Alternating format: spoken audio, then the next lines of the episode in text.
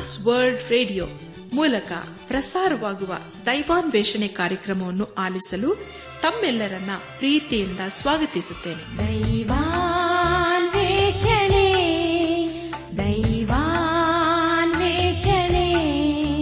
ದೈವಾನ್ವೇಷಣೆ ದೈವಾನ್ವೇಷಣೆ.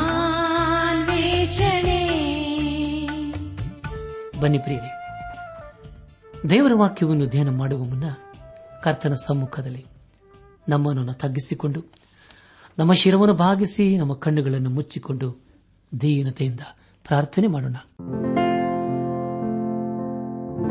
ನಮ್ಮನ್ನು ಬಹಳವಾಗಿ ಪ್ರೀತಿ ಮಾಡಿ ಸಾಕಿ ಸಲಹುವ ನಮ್ಮ ರಕ್ಷಕನಲ್ಲಿ ತಂದೆಯಾದ ದೇವರೇ.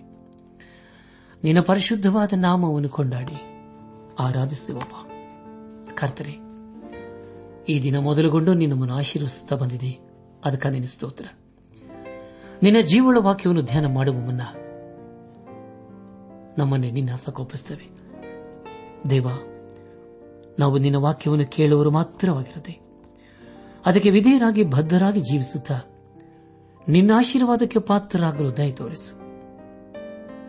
ಎಲ್ಲ ಘನ ಮಾನ ಮಹಿಮೆ ನಿನಗೆ ಮಾತ್ರ ಸಲ್ಲಿಸುತ್ತಾ ನಮ್ಮ ಪ್ರಾರ್ಥನೆ ಸ್ತೋತ್ರಗಳನ್ನು, ನಮ್ಮ ಒಡೆಯನು, ನಮ್ಮ ರಕ್ಷಕನು ಲೋಕ ಆದ ಯೇಸು ಕ್ರಿಸ್ತನ ದಿವ್ಯ ನಾಮದಲ್ಲಿ ಸಮರ್ಪಿಸಿಕೊಳ್ಳುತ್ತೇವೆ ತಂದೆಯೇ. ಆಮೇನ್.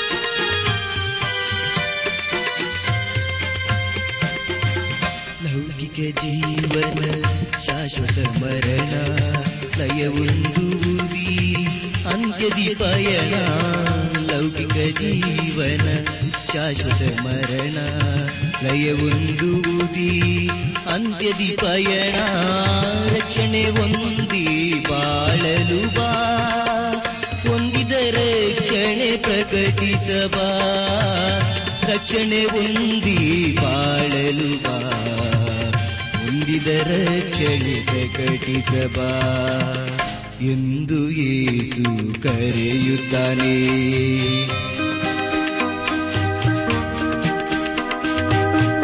ಏಸು ಇಲ್ಲದ ಜೀವನ. ಕರಡು ಭೂಮಿಗೆ ಸಮಾನ. ಹಿಂದೆ ಆತನ ಸ್ವೀಕರಿಸಿ ಒಂದು ಬಾ ನಿತ್ಯ ಜೀವನ. ಹಿಂದೆ ಆತನ ಸ್ವೀಕರಿಸಿ. ಒಂದು ಬಾ ನಿತ್ಯ ಜೀವನ. ಏಸು ಇಲ್ಲದ ಜೀವನ.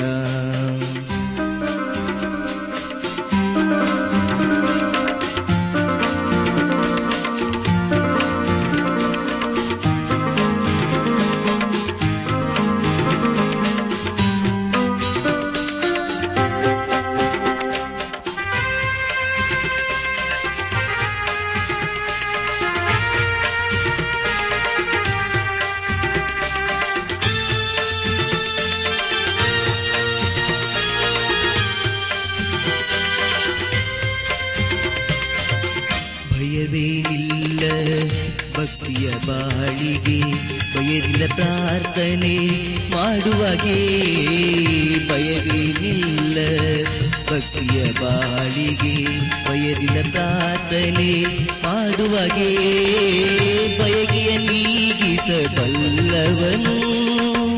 ಭಾರವ ಹೋಗಿಸಬಲ್ಲವನು ಬಯಕೆಯ ನೀಗಿಸಬಲ್ಲವನು ಭಾರವ ಹೋಗಿಸಬಲ್ಲವನು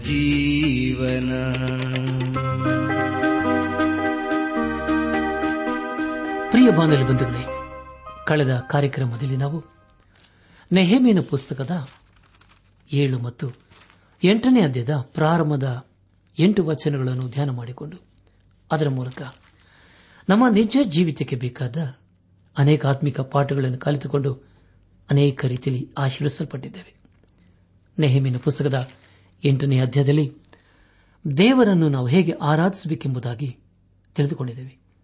ಅದೇ ರೀತಿಯಲ್ಲಿ ನಾವು ಸಹ ಈ ಸರಳರೊಟ್ಟಿಗೆ ನಾವು ಸಹ ದೇವರನ್ನು ಆರಾಧನೆ ಮಾಡುತ್ತಾ ಆತನ ಆಶೀರ್ವಾದಕ್ಕೆ ಪಾತ್ರರಾಗೋಣ. ಎಂಟನೇ ಅಧ್ಯಾಯದ ಒಂಬತ್ತನೇ ವಚನದಿಂದ ಮುಂದೆ ನಾವು ಓದುವಾಗ, ಎಲ್ಲ ಇಸ್ರಾಯೇಲರು, ಲೇವಿಯರು ಓದುತ್ತಿದ್ದ ಧರ್ಮಶಾಸ್ತ್ರವನ್ನು ಜನರು ಎದ್ದು ನಿಂತು ಆಲಿಸುತ್ತಿದ್ದ ಬಗ್ಗೆ ಕೇಳಿದೆವು. ಈ ದಿನ ಆ ಧರ್ಮಶಾಸ್ತ್ರದ ವಚನಗಳು ಅವರಲ್ಲಿ ಯಾವ ಕಾರ್ಯವನ್ನು ಮಾಡಿದವು ಎಂಬುದಾಗಿ ತಿಳಿದುಕೊಳ್ಳೋಣ.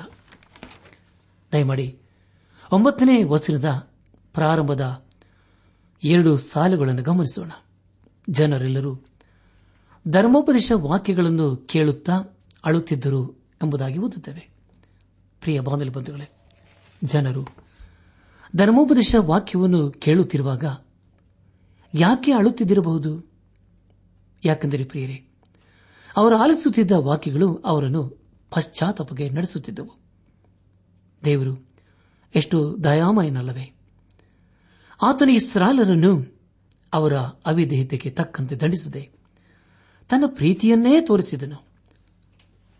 ದೇವರ ಪ್ರೀತಿಯ ಮಹತ್ವವು ಅವರ ಗ್ರಹಿಕೆಗೆ ಬರುತ್ತಲೇ ಅವರಲ್ಲಿ ತಾವು ದೇವರಿಗೆ ತಿರುಗಿ ಬಿದ್ದ ಅನೇಕ ಸನ್ನಿವೇಶಗಳು ನೆನಪಿಗೆ ಬಂದವು. ತಾವು ದೇವರಿಗೆ ತಿರುಗಿ ಬಿದ್ದರಾದರೂ ದೇವರು ನಮ್ಮನ್ನು ಕರುಣಿಸಿದ ವಿಧಾನವನ್ನು ಕಂಡು ಅವರು ಅಳುತ್ತಿದ್ದರು, ಗೋಳಾಡುತ್ತಿದ್ದರು. ಪಶ್ಚಾತ್ತಾಪ ಪಡುತ್ತಿದ್ದರು.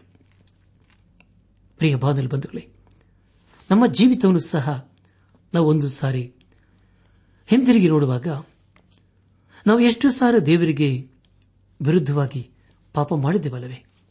ಆಲೋಚಿಸಿರಿ. ದೇವರು ದಯಪಾಲಿಸಿದ ನಮ್ಮ ನಮ್ಮ ದೇಹಗಳನ್ನು ದೇವರಿಗೆ ಮೆಚ್ಚಿಸುವ ರೀತಿಯಲ್ಲಿ ಶುದ್ಧವಾಗಿಟ್ಟುಕೊಳ್ಳದೆ, ಅದನ್ನು ಕೇವಲ ಸೈತಾನನಿಗೂ ಅವನ ಕಾರ್ಯಗಳಿಗೂ ಒಪ್ಪಿಸಿಕೊಟ್ಟಿದ್ದೇವಲ್ಲವೇ ದೇಹಗಳ ಮೂಲಕ ಅನೇಕ ದುಷ್ಕೃತ್ಯಗಳನ್ನು ಮಾಡಿದ್ದೇವಲ್ಲವೇ ಆದಾಗ್ಯೂ ಕನಿಕರವುಳ್ಳ ನಮ್ಮ ದೇವರು, ನಮ್ಮೆಲ್ಲರ ಪಾಪ ದೋಷಗಳನ್ನು ತನ್ನ ಮಗನಾದ ಯೇಸು ಕ್ರಿಸ್ತನ ಮೇಲೆ ಹಾಕಿ ನಮ್ಮನ್ನು ತನ್ನೊಂದಿಗೆ ಸಂಧಾನಪಡಿಸಿಕೊಂಡಿದ್ದಾನೆ. ಹೌದು ಪ್ರಿಯರೇ, ಯೇಸು ಕ್ರಿಸ್ತನು ನಮಗೆ ಸುಕ್ಷೇಮವನ್ನು ಉಂಟು ಮಾಡುವ ಸಲುವಾಗಿ ತನ್ನ ದೇಹದಲ್ಲಿ ನಮ್ಮ ಶಿಕ್ಷೆಯನ್ನು ಅನುಭವಿಸಿದನು. ನಾವೆಲ್ಲರೂ ದಾರಿ ತಪ್ಪಿದವರು, ನಾಶನಕ್ಕೆ ಸಮೀಪವಾದವರೂ ಆಗಿದ್ದೆವು. ಆದರೆ ದೇವರು ನಮ್ಮನ್ನು ನಾಶನದ ಆ ಗುಂಡಿಯೊಳಗಿಂದ ಎತ್ತಿ ನಿತ್ಯ ಜೀವದ ಹಾದಿಯಲ್ಲಿ ತನ್ನೊಂದಿಗೆ ಸದಾ ಜೀವಿಸುವಂತೆ ಮಾಡಲು ತನ್ನ ಏಕೈಕ ಕುಮಾರನನ್ನೇ ಶಿಲುಬೆ ಮರಣಕ್ಕೆ ಒಪ್ಪಿಸಿದನು. ಯೇಸು ಕ್ರಿಸ್ತನು ಶಿಲುಬೆಯಲ್ಲಿ ನಮಗಾಗಿ ತೂಗಾಡಿದನು. ಆತನು ತನ್ನ ಪವಿತ್ರವಾದ ರಕ್ತವನ್ನು ನಮಗಾಗಿ ಸುರಿಸಿದನು. ಸತ್ತು ಹೋಣಲ್ಪಟ್ಟು ನಾವು ನಿತ್ಯವೂ ಜೀವಿಸುವಂತೆ ಮಾಡಲು ಮೂರನೆಯ ದಿನದಲ್ಲಿ ಸಮಾಧಿಯೊಳಗಿಂದ ಎದ್ದು ಬಂದನು. ಪ್ರಿಯ ಬಾಂಧಲ್ ಬಂಧುಗಳೇ, ಈ ಜೀವ ವಾಕ್ಯಗಳು ನಮ್ಮ ಹೃದಯಕ್ಕೆ ಇದನ್ನು ಮುಟ್ಟುತ್ತಿದೆಯಲ್ಲವೇ ಇಸ್ರಾಯೇಲರು ಹೇಗೆ ಧರ್ಮೋಪದೇಶ ವಾಕ್ಯಗಳನ್ನು ಕೇಳುವಾಗ, ಪಶ್ಚಾತ್ತಾಪದ ನಿಮಿತ್ತ ತರೋ ಹಾಗೆ ಪ್ರಿಯರಿ, ನಾವು ಸಹ ಪಶ್ಚಾತ್ತಾಪ ಪಡೋಣ ದೇವರ ಕಡೆಗೆ ತಿರುಗಿಕೊಳ್ಳೋಣ. ದೇವರ ಮುಂದೆ ನಮ್ಮ ಹೃದಯಗಳನ್ನು ತೆರೆದು ಏಸು ಕ್ರಿಸ್ತನನ್ನು ಒಳಗೆ ಕರೆದುಕೊಳ್ಳೋಣ. ಆಗ ಆತನು ನಮಗೆ ಎಲ್ಲಾ ವಿಧವಾದ ಪಾಪದ ಹೊಲಸಿನಿಂದ ಬಿಡುಗಡೆ ಮಾಡಿ ಸ್ಥಿರವಾದ ಬಂಡಿ ಮೇಲೆ ನಿಲ್ಲಿಸುತ್ತಾನೆ. ಪ್ರಿಯ ಬಾಂಧವ ಬಂಧುಗಳೇ ಇಸ್ಸಲ್ಲರು ಅಳುತ್ತಿರುವುದನ್ನು ಗಮನಿಸಿದ ದೇಶಾಧಿಪತಿಯಾದ ನೆಹೇಮಿಯನು ಯಾಜಕನಾದ ಎಜ್ಜರನು ಜನರನ್ನು ಬೋಧಿಸುತ್ತಿದ್ದ ಲೇವಿಯರು ಅವರಿಗೆ ಅಳಬೇಡಿರಿ. ಈ ದಿನವು ನಿಮ್ಮ ದೇವರಿಗೆ ಪರಿಶುದ್ಧ ದಿನವಾಗಿರುವುದರಿಂದ ನೀವು ದುಃಖಿಸುತ್ತಾ ಅಳುತ್ತಿರಬೇಡಿರಿ ಎಂದು ಹೇಳಿದರು. ಇಸ್ರಲರನ್ನು ಅವರು ಅಳೆಬೇಡಿರಿ. ಈ ದಿನವು ದೇವರ ದಿನವಾಗಿದೆ ಎಂದು ಹೇಳಿದ ನಂತರ ಅವರಿಗೆ ಪರ್ಣಶಾಲಿ ಹಬ್ಬದ ನಿಮಿತ್ತ ಸಿದ್ಧ ಮಾಡಿದ ಮೃಷ್ಠಾನವನ್ನು ಮಧುರ ಪಾನವನ್ನು ತೆಗೆದುಕೊಳ್ಳಲು ತಿಳಿಸಿ. ತಮಗೋಸ್ಕರ ಏನನ್ನೂ ಸಿದ್ಧ ಮಾಡಿಕೊಳ್ಳದವರಿಗೆ ಭಾಗಗಳನ್ನು ಕಳಿಸಲು ತಿಳಿಸಿದರು. ಪ್ರಿಯರೇ, ಹತ್ತನೇ ವಚನವನ್ನು ಓದುವಾಗ ಯಹೋವನ ಆನಂದವೇ ನಿಮ್ಮ ಆಶ್ಚರ್ಯವಾಗಿದೆ ಎಂಬುದಾಗಿ ತಿಳಿಸುವುದರ ಮೂಲಕ ದೇವರನ್ನು ನಾವು ಹೆಚ್ಚು ಹೆಚ್ಚು ಮೆಚ್ಚಿಸುವಂತವರಾಗಿರಬೇಕೆಂದು ಎಚ್ಚರಿಸುತ್ತದೆ. ದೇವರು ಮೆಚ್ಚುವಂತೆ ನಾವು ಯಾವ ಕಾರ್ಯವನ್ನು ಮಾಡಬೇಕು? ಇದಕ್ಕೆ ಉತ್ತರವನ್ನು ನಾವು ಯೋಹಾನನ ಬರೆದ ಸುವಾರ್ತೆ ಆರನೇ ಅಧ್ಯದ ಇಪ್ಪತ್ತೊಂಬತ್ತನೇ ವಚನದಲ್ಲಿ ಹೀಗೆ ಓದಿದ್ದೇವೆ ದೇವರು ಮೆಚ್ಚುವ ಕೆಲಸ ಯಾವುದೆಂದರೆ ಆತನು ಕಳಿಸಿಕೊಟ್ಟವನನ್ನು ನೀವು ನಂಬುವುದೇ ಎಂಬುದಾಗಿ. ಪ್ರಿಯ ಬಾನಲು ಬಂಧುಗಳೇ, ಈ ಲೋಕಕ್ಕೆ ದೇವರು ಯೇಸುಕ್ರಿಸ್ತನನ್ನೇ ತನಗೂ ನಮಗೂ ಮಧ್ಯವರ್ಧಿಯನಾಗಿ ಕಳಿಸಿಕೊಟ್ಟನು ಆದುದರಿಂದ ಯೇಸುಕ್ರಿಸ್ತನನ್ನು ಯಾರು ನಂಬುತ್ತಾರೋ ಅಂತವರು ದೇವರನ್ನು ಮೆಚ್ಚಿಸುತ್ತಾರೆ. ಹೀಗಾಗಿ ದೇವರು ಅವರ ಆನಂದವಾಗಿ ಅವರಿಗೆ ಆಶ್ರಯವಾಗುತ್ತಾನೆ. ಮುಂದೆ ಹನ್ನೊಂದು ಮತ್ತು ಹನ್ನೆರಡನೇ ವಚನಗಳನ್ನು ಓದುವಾಗ ಇಸ್ರಾರೆಲ್ಲರೂ ತಮ್ಮ ಹಿರಿಯರು ತಿಳಿಸಿದ ಪ್ರಕಾರ ದುಃಖಿಸುವುದನ್ನು ಬಿಟ್ಟು ಅನ್ನ ಪಾನಗಳನ್ನು ತೆಗೆದುಕೊಂಡು ಏನೂ ಇಲ್ಲದವರಿಗೆ ಭಾಗಗಳನ್ನು ಕಳಿಸಿಕೊಟ್ಟು ಬಹಳವಾಗಿ ಸಂತೋಷಪಟ್ಟರು ಎಂಬುದಾಗಿ ತಿಳಿದುಕೊಳ್ಳುತ್ತೇವೆ. ಪ್ರಿಯ ಬಾನಲಿ ಬಂಧುಗಳೇ, ಆರಾಧನೆಯು ನಮ್ಮನ್ನು ಮಾನಸಾಂತರಕ್ಕೂ, ದೇವರ ಮೆಚ್ಚುಗೆಗೂ ಸಂತೋಷಕ್ಕೂ ಪಾತ್ರನಾಗಿ ಮಾಡುತ್ತದೆ ಎಂದು ಈ ವಚನಗಳ ಮೂಲಕ ನಾವು ತಿಳಿದುಕೊಳ್ಳುತ್ತೇವೆ. ಆದುದರಿಂದ ನಾವು ಯಾವಾಗಲೂ ಕರ್ತನನ್ನು ಆರಾಧಿಸುವವರು ಸ್ತುತಿಸುವರೂ ಆಗಿರೋಣ. ಎಂಟನೇ ಅಧ್ಯಾಯ ಹದಿಮೂರರಿಂದ ಹದಿನೆಂಟನೇ ವಚನಗಳನ್ನು ಓದುವಾಗ ಇಸ್ರಾಯೇಲ್ ಗೋತ್ರ ಪ್ರಧಾನರು, ಯಾಜಕರು, ಪರ್ಣಶಾಲೆಯ ಹಬ್ಬವನ್ನು ಧರ್ಮಶಾಸ್ತ್ರದಲ್ಲಿ ಆಜ್ಞಾಪಿಸಿದ ಪ್ರಕಾರ ಆಚರಿಸಿದ್ದನ್ನು ಕಾಣುತ್ತವೆ ಪ್ರೇರೆ ಅವರ ಈ ಆಚರಣೆಯು ಇಸ್ರಾಯೇಲರು ನಲವತ್ತು ವರ್ಷಗಳವರೆಗೆ ಅರಣ್ಯ ಪ್ರಯಾಣದಲ್ಲಿದ್ದಾಗ ಗುಡ್ಡಾರಗಳಲ್ಲಿ ವಾಸಿಸುತ್ತಿದ್ದುದನ್ನು ನೆನಪು ಮಾಡಿಕೊಳ್ಳುವಂತಾಗಿದೆ ಪರ್ಣಶಾಲೆಗಳ ಜಾತ್ರೆಯು ಒಟ್ಟು ಏಳು ದಿನಗಳವರೆಗೂ ನಡೆಯಿತು. ಈ ಎಲ್ಲ ದಿನಗಳಲ್ಲಿ ಯಜ್ಜರನು ದೇವರ ಧರ್ಮಶಾಸ್ತ್ರವನ್ನು ಜನರಿಗೆ ಪಾರಾಯಣ ಮಾಡುತ್ತಿದ್ದನು. ಪ್ರಿಯ ಬಾಂಧವ ಬಂಧುಗಳೇ, ನಾವು ದಿನಂಪ್ರತಿ ದೇವರ ವಾಕ್ಯವನ್ನು ಓದುತ್ತಾ ಅವುಗಳಿಗೆ ತಕ್ಕಂತೆ ನಡೆಯುವುದು ಎಷ್ಟು ಆಶೀರ್ವಾದಕರವಲ್ಲವೇ. ನಮ್ಮ ಕರ್ತನಾದ ಯೇಸು ಕ್ರಿಸ್ತನು ತನ್ನ ವಾಕ್ಯದ ಪ್ರಕಾರವೇ ಜೀವಿಸುವವರನ್ನು ತಾನು ಸಿದ್ಧಪಡಿಸಿರುವ ಆ ಪರಲೋಕ ರಾಜ್ಯದಲ್ಲಿ ಕರೆದೊಯ್ಯಲು ಬೇಗನೆ ಬರಲಿದ್ದಾನೆ. ಆದ್ದರಿಂದ ಪ್ರಿಯರೇ, ಈ ದಿನಗಳಲ್ಲಿ ನಮ್ಮನ್ನು ನಾವು ಪರೀಕ್ಷಿಸಿಕೊಳ್ಳೋಣ. ನಾವು ದಿನಂಪ್ರತಿ ಯಾವುದರಲ್ಲಿ ಮಗ್ನರಾಗಿದ್ದೇವೆ ಎಂಬುದನ್ನು ತಿಳಿದುಕೊಂಡು ಮುಂದೆ ಬರುವ ದೈವ ಕೋಪದಿಂದ ತಪ್ಪಿಸಿಕೊಳ್ಳಬೇಕೆಂದರೆ ಯೇಸು ಕ್ರಿಸ್ತನಲ್ಲಿ ನಂಬಿಕೆ ಇಟ್ಟು ಆತನ ವಾಕ್ಯಗಳಿಗೆ ತಕ್ಕಂತೆ ನಡೆಯುವುದನ್ನು ಬಿಟ್ಟರೆ ಬೇರೆ ಮಾರ್ಗವೇ ಇಲ್ಲ. ನಮ್ಮ ಸ್ಥಾನಮಾನ, ಅಧಿಕಾರ, ಸೌಂದರ್ಯ, ಸಂಪತ್ತು, ಶಕ್ತಿ ಯಾವುವೂ ನಮ್ಮನ್ನು ದೇವರ ರಾಜ್ಯದಲ್ಲಿ ಸೇರಿಸಲಾರವು. ಆದ್ದರಿಂದ ನಾವು ಯೇಸು ಕ್ರಿಸ್ತನನ್ನು ನಮ್ಮ ಹೃದಯದಲ್ಲಿ ಅಂಗೀಕರಿಸಿಕೊಂಡು ದೇವರ ವಾಕ್ಯಗಳಿಗೆ ಸರಿಯಾಗಿ ನಡೆದುಕೊಳ್ಳೋಣ. ಇಲ್ಲಿಗೆ ನೆಹಮೀನ ಪುಸ್ತಕದ ಎಂಟನೇ ಅಧ್ಯಾಯವು ಮುಕ್ತಾಯವಾಯಿತು. ಮುಂದೆ ನಾವು ಒಂಬತ್ತನೇ ಅಧ್ಯಾಯವನ್ನು ಧ್ಯಾನ ಮಾಡಿಕೊಳ್ಳೋಣ. ನೇಮಿನ ಪುಸ್ತಕದ ಒಂಬತ್ತನೇ ಅಧ್ಯಾಯವು ಇಸ್ರಾಲರು ದೇವರ ಸನ್ನಿಧಿಯಲ್ಲಿ ಏಳನೇ ತಿಂಗಳ ಇಪ್ಪತ್ತ ನಾಲ್ಕನೇ ದಿನದಲ್ಲಿ ಅದೇ ನೀರು ಬಾಗಿಲಿನ ಬಯಲಲ್ಲಿ ಪಾನ ನಿವೇದನೆ ಮಾಡಿಕೊಳ್ಳಲು ಬಂದ ವಿಶೇಷವಾದ ಸಂಗತಿಯನ್ನು ತಿಳಿಪಡಿಸುತ್ತದೆ. ಇಸ್ರಾಯೇಲರು ದೇವರ ಸನ್ನಿಧಿಯಲ್ಲಿ ಹೇಗೆ ಕೂಡಿ ಬಂದರು ಎಂಬುದನ್ನು ಒಂದನೇ ವಚನವು ತಿಳಿಸಿಕೊಡುತ್ತದೆ. ದಯಮಾಡಿ ಗಮನಿಸಿರಿ. ಅಲ್ಲಿ ಹೀಗಿದೆ. ಅದೇ ತಿಂಗಳಿನ ಇಪ್ಪತ್ತ ನಾಲ್ಕನೇ ದಿನದಲ್ಲಿ ಇಸ್ರಾಯೇಲರು ಉಪವಾಸವಾಗಿದ್ದು ಗೋಣಿ ತಟ್ಟನ್ನು ಕಟ್ಟಿಕೊಂಡು ತಲೆ ಮೇಲೆ ಮಣ್ಣು ಹಾಕಿಕೊಂಡು ನೆರೆದು ಬಂದರು ಎಂಬುದಾಗಿ ಬರೆದಿದೆ. ಪ್ರಿಯರೇ, ಪಾಪ ನಿವೇದನೆಗಾಗಿ ಇಸ್ರಾಯೇಲರು ದೇವರ ಸನ್ನಿಧಿಗೆ ಸೇರಿ ಬಂದ ವಿಧಾನವು ಅವರ ಪೂರ್ಣ ಪ್ರಮಾಣದ ತಗ್ಗಿಸಿಕೊಳ್ಳುವಿಕೆಯನ್ನು ಮಾನಸಾಂತರವನ್ನು ತೋರಿಸುತ್ತದೆ.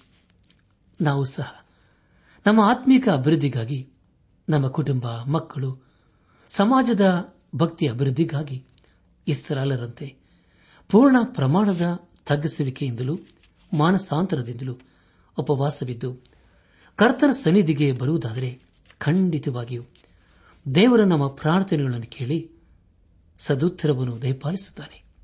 ಒಂಬತ್ತನೇ ಅಧ್ಯಾಯ. ಎರಡು ಮತ್ತು ಮೂರನೇ ವಚನಗಳನ್ನು ಓದುವಾಗ ನೆರೆದು ಬಂದ ಇಸ್ರಾಲರು ಎಲ್ಲ ಬೇರೆ ಕುಲದವರಿಂದ ಬೇರ್ಪಡಿಸಿಕೊಂಡು ನಿಂತು ತಮ್ಮ ಪಾಪಗಳನ್ನು, ತಮ್ಮ ಪಿತೃಗಳ ಪಾಪಗಳನ್ನು ಆತನಿಗೆ ಅರಿಕೆ ಮಾಡಿದರು ಎಂಬುದಾಗಿ ಓದುತ್ತವೆ. ಪ್ರಿಯರಿ, ದೇವರ ಸಮಕ್ಷದಲ್ಲಿ ನಾವು ನಮ್ಮ ಪಾಪಗಳನ್ನು ಅರಕೆ ಮಾಡಿಕೊಂಡು ಆತನ ಆಶೀರ್ವಾದಕ್ಕೆ ಪಾತ್ರರಾಗಲು ಬಯಸುವುದಾದರೆ ಮುಖ್ಯವಾಗಿ ನಾವು ಪಾಪದಿಂದ ಪ್ರತ್ಯೇಕವಾಗಲೇಬೇಕು.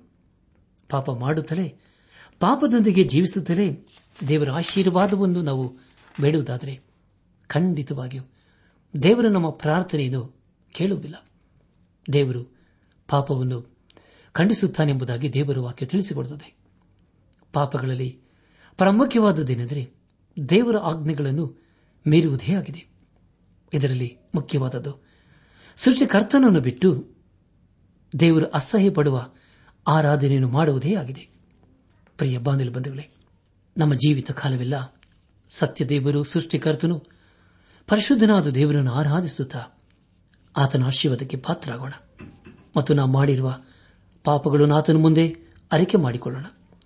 ಈ ಸ್ಥಳರು ಒಟ್ಟು ಆರು ತಾಸುಗಳವರೆಗೆ ತಮ್ಮ ತಮ್ಮ ಪಾಪಗಳನ್ನು ಅರಕೆ ಮಾಡಿಕೊಳ್ಳುತ್ತಾ ಯಹೋವನ ಧರ್ಮಶಾಸ್ತ್ರ ಗ್ರಂಥವನ್ನು ಪಾರಾಯಣ ಮಾಡಿಸಿದರು ಎಂಬುದಾಗಿ ಮೂರನೇ ವಚನವು ತಿಳಿಸಿಕೊಡುತ್ತದೆ. ದೇವರ ಸನ್ನಿಧಿಯಲ್ಲಿ ಹೆಚ್ಚಿನ ಸಮಯವನ್ನು ಕಳೆಯಬೇಕೆಂದು ಈ ವಚನವು ನಮಗೆ ತಿಳಿಸಿಕೊಡುತ್ತದೆ. ಪ್ರಿಯ ಬಾನಲು ಬಂಧುಗಳೇ, ನಮ್ಮ ಧ್ಯಾನವನ್ನು ಮುಂದುವರೆಸಿ. ನೆಹಮೇನು ಪುಸ್ತಕ ಒಂಬತ್ತನೇ ಅಧ್ಯಾಯ ನಾಲ್ಕು ಮತ್ತು ಐದನೇ ವಚನಗಳನ್ನು ಓದುವಾಗ ಸರ್ವಸ್ತುತಿ ಕೀರ್ತನೆಗಳಿಗೆ ಮೀಸಲಾಗಿರುವ ಯಹೋವನಿಗೆ ಯುಗ ಯುಗಕ್ಕೂ ಸ್ತೋತ್ರವಾಗಲಿ. ಆತನೊಬ್ಬನೇ ದೇವರು ಎಂಬುದಾಗಿ ಲೇವೆ ಕುಲಸ್ಥರಾದ ಯಶುವ ಬಾನಿ, ಕೆನಾನಿ, ಕದ್ಮಿಯೇಲ್, ಶಬನ್ಯ, ಬುನ್ನಿ, ಶೆರಬ್ಯ, ಬಾನಿ ಎಂಬುವರು ಏಕ ಸ್ವರದಲ್ಲಿ ಹೇಳುತ್ತಾ ಕರ್ತನ ನಾಮಕ್ಕೆ ಮಹಿಮೆ ಸಲ್ಲಿಸಿದ್ದನ್ನು ನಾವು ಕಾಣುತ್ತೇವೆ ಅಷ್ಟಿಲ್ಲದೆ ಇವರೆಲ್ಲರೂ ನೆರೆದು ಬಂದ ಸಮೂಹದವರಿಗೂ ದೇವರನ್ನು ಸ್ತುತಿಸಿ ಕೀರ್ತಿಸಲು ಪ್ರೇರೇಪಿಸುವುದರೆಂಬುದಾಗಿ ಕಾಣುತ್ತೇವೆ ಆರನೇ ವಚನದಿಂದ ಎಂಟನೇ ವಚನದವರೆಗೆ ನಾವು ಇವರ ಪ್ರಾರ್ಥನೆಯ ಪ್ರಾರಂಭವು ಹೇಗಿರುವುದೆಂಬುದಾಗಿ ತಿಳಿದುಕೊಳ್ಳುತ್ತೇವೆ. ಪ್ರಿಯ ಬಾಂಧವ ಬಂಧುಗಳೇ ನೆಹಮಿನ ಪುಸ್ತಕದ ಒಂಬತ್ತನೇ ಅಧ್ಯಾಯವು ನಮಗೆ ಉನ್ನತನು, ಮಹೋನ್ನತನು, ಉನ್ನತೋನ್ನತನೂ ಆದ ದೇವರಿಗೆ ಹೇಗೆ ನಾವು ಪ್ರಾರ್ಥಿಸಬೇಕೆಂಬ ಸರ್ವಶ್ರೇಷ್ಠವಾದ ಸರಳ ದಾರಿಯನ್ನು ತೋರಿಸುವುದೂ ಆಗಿದೆ. ಅವರ ಪ್ರಾರ್ಥನೆಯ ಪ್ರಾರಂಭವು ಆರಾಧನೆಯಿಂದಲೂ, ಸ್ತುತಿಯಿಂದಲೂ ಪ್ರಾರಂಭವಾಗಿರುವುದು ಈ ವಚನಗಳಲ್ಲಿ ಕಂಡುಬರುತ್ತದೆ. ದೇವರು ಎಲ್ಲ ಜೀವಿಗಳಿಗೂ ಜೀವಾಧಾರವಾಗಿದ್ದಾನೆ. ಮತ್ತು ಅಬ್ರಾಹ್ಮನಿಗೆ ಅಬ್ರಾಹ್ಮನೆಂದು ಹೆಸರು ಕೊಟ್ಟವನಾಗಿದ್ದಾನೆ. ಮತ್ತು ಅವನಿಗೆ ಕೊಟ್ಟ ಎಲ್ಲಾ ವಾಗ್ದಾನಗಳನ್ನು ನೆರವೇರಿಸುವನಾಗಿದ್ದಾನೆ ಪ್ರಾರ್ಥನೆಯನ್ನು ಕೇಳುವನಾಗಿದ್ದಾನೆ ಅದ್ಭುತ ಕಾರ್ಯಗಳನ್ನು, ಸೂಚಕ ಕಾರ್ಯಗಳನ್ನು ನಡೆಸುವನಾಗಿದ್ದಾನೆ ಒಟ್ಟಿನಲ್ಲಿ ಹೇಳುವುದಾದರೆ ಎಂಟನೇ ವಚನದ ಕೊನೆಯಲ್ಲಿ ತಿಳಿಸಿದ ಪ್ರಕಾರ ದೇವರು ಧರ್ಮ ಸ್ವರೂಪನೂ ಆಗಿದ್ದಾನೆ. ದೇವರಿಗೆ ಸ್ತೋತ್ರವಾಗಲಿ. ಒಂಬತ್ತನೇ ಅಧ್ಯಾಯದ ಒಂಬತ್ತನೇ ವಚನದಿಂದ ಹದಿಮೂರನೇ ವಚನದವರೆಗೆ ಓದುವಾಗ, ಪ್ರಿಯರೇ, ಇಸ್ರಾಯೇಲರು ಮಾಡಿದ ಪ್ರಾರ್ಥನೆಯು ಅವರ ಮೂಲ ಪಿತೃಗಳನ್ನು ದೇವರು ಐಗುಪ್ತ ದೇಶದ ದಾಸತ್ವದಿಂದ ಬಿಡುಗಡೆ ಮಾಡಿ ಸೀನಾಯಿ ಪರ್ವತದ ಪ್ರಾಂತದವರೆಗೂ ಬರಮಾಡಿ, ಅಲ್ಲಿ ಅವರಿಗೆ ಆಜ್ಞೆಗಳನ್ನು ಕೊಡುವವರೆಗಿನ ಎಲ್ಲಾ ಘಟನೆಗಳನ್ನು ನೆನಪು ಮಾಡುವಂಥದ್ದು ಆಗಿದೆ. ನಂತರ ಹದಿನಾಲ್ಕರಿಂದ ಹದಿನಾರನೇ ವಚನಗಳನ್ನು ಓದುವಾಗ ಇಸ್ರಾಯೇಲರು ಶೂರಿನ ಅರಣ್ಯದೊಳಗೆ ಅನುಭವಿಸಿದ ಅವರ ಅನುಭವವನ್ನು ನೆನಪಿಸುವಂಥದ್ದು ಆಗಿದೆ. ಹದಿನೇಳು ಮತ್ತು ಹದಿನೆಂಟನೇ ವಚನಗಳು ಸ್ಪಷ್ಟವಾಗಿ ಇಸ್ರಾಲರು ತಮಗೊಬ್ಬ ದೇವರು ಬೇಕೆಂದು ಬಯಸಿ ದೇವರು ಅಸಹ್ಯ ಪಡುವ ಸಂಗತಿಯನ್ನು ಆರಾಧನೆ ಮಾಡಿ ದೇವರನ್ನು ರೇಗಿಸಿದ್ದನು ಮತ್ತೆಲ್ಲೇ ಆತನು ಅವರನ್ನು ಮೋಶೆಯ ಪ್ರಾರ್ಥನೆ ಮೂಲಕ ತಿರುಗಿ ಕ್ಷಮಿಸಿದ್ದನ್ನು ನೆನಪಿಸುತ್ತದೆ.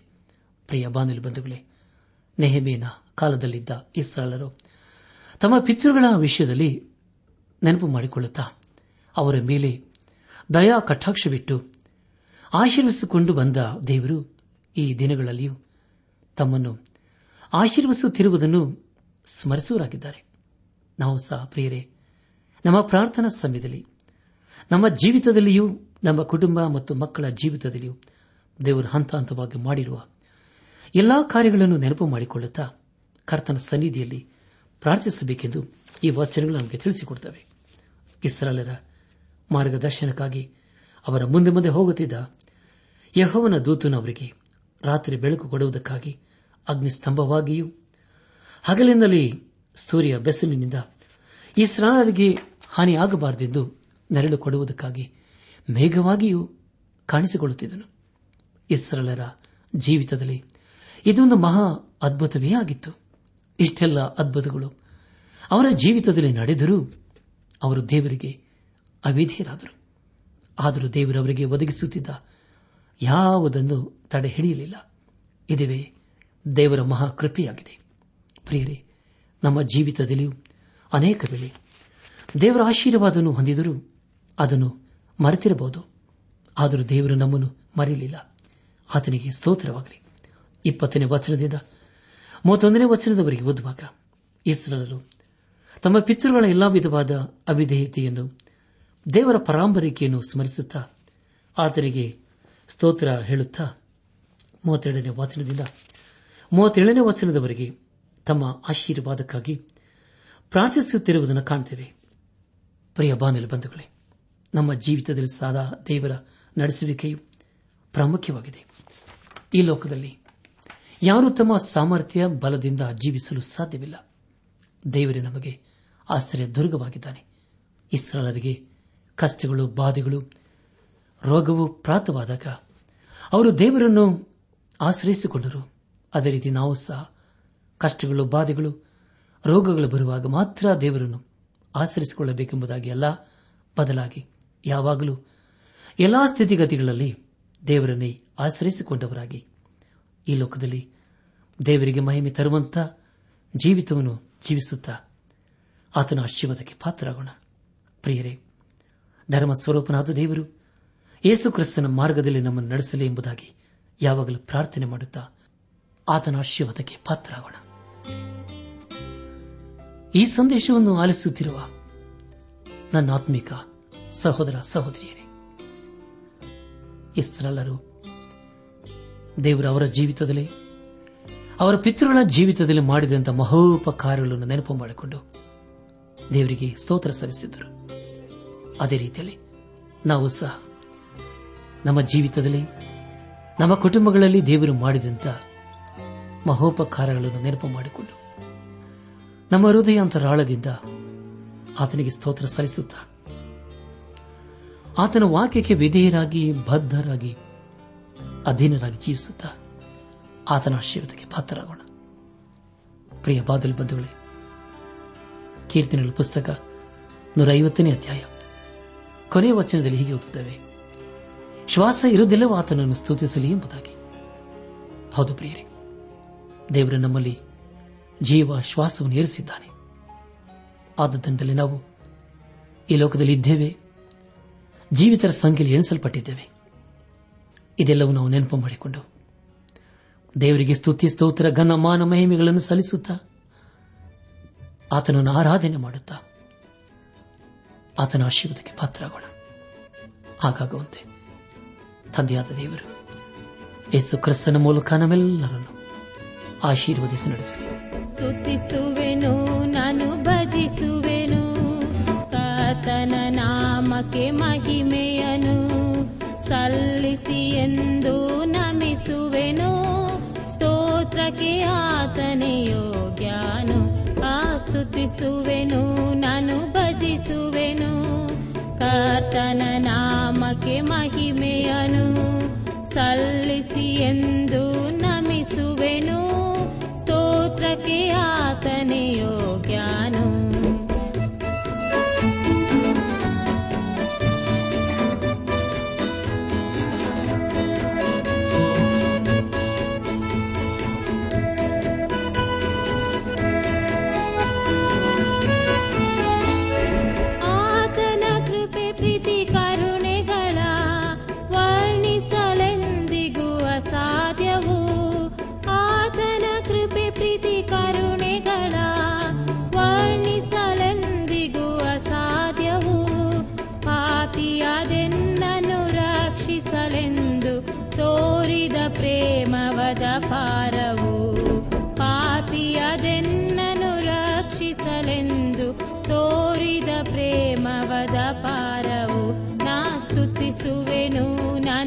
ನಾನು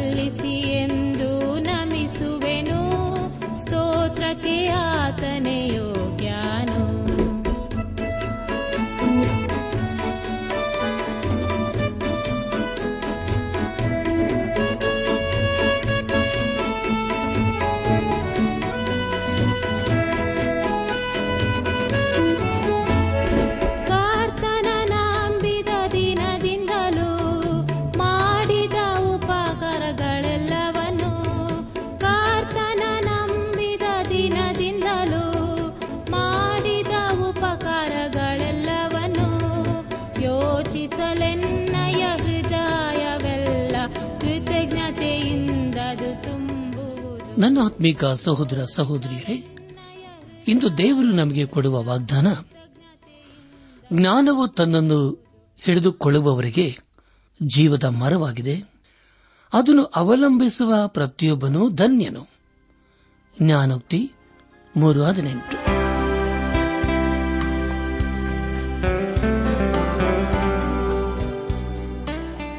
ದೈವಾನ್ವೇಷಣೆ ಕಾರ್ಯಕ್ರಮ. ಹೇಗಿತ್ತು ಪ್ರಿಯರೇ? ದೇವರ ವಾಕ್ಯ ಹಾಗೂ ಸುಮಧುರ ಹಾಡುಗಳನ್ನ ನೀವು ಆಲಿಸಿದ್ದಕ್ಕಾಗಿ ಅಭಿನಂದಿಸುತ್ತೇವೆ. ನಾವು ಪ್ರಸಾರ ಮಾಡುವ ಹಾಡುಗಳು ನಿಮಗೆ ಮೆಚ್ಚುಗೆಯಾದರೆ ನಮಗೆ ತಿಳಿಸಿರಿ. ನಮ್ಮ ಹಾಡಿನ ಪುಸ್ತಕ ಬೇಕಾದಲ್ಲಿ ಈ ದಿನವೇ ಪತ್ರ ಬರೆಯಿರಿ ಅಥವಾ ದೂರವಾಣಿ ಸಂಖ್ಯೆಗೆ ಕರೆ ಮಾಡಿ.